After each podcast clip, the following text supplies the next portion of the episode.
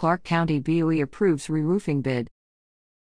During a special called meeting of the Clarke County Board of Education on February 23, the board approved a $409,105 bid from Advanced Roofing Solutions for re roofing Grove Hill Elementary School.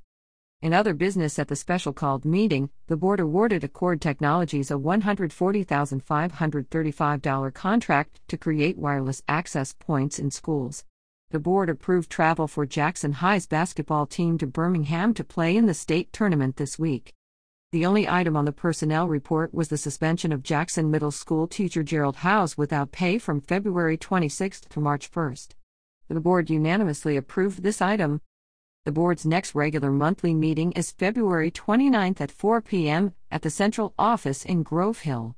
The public is invited to attend.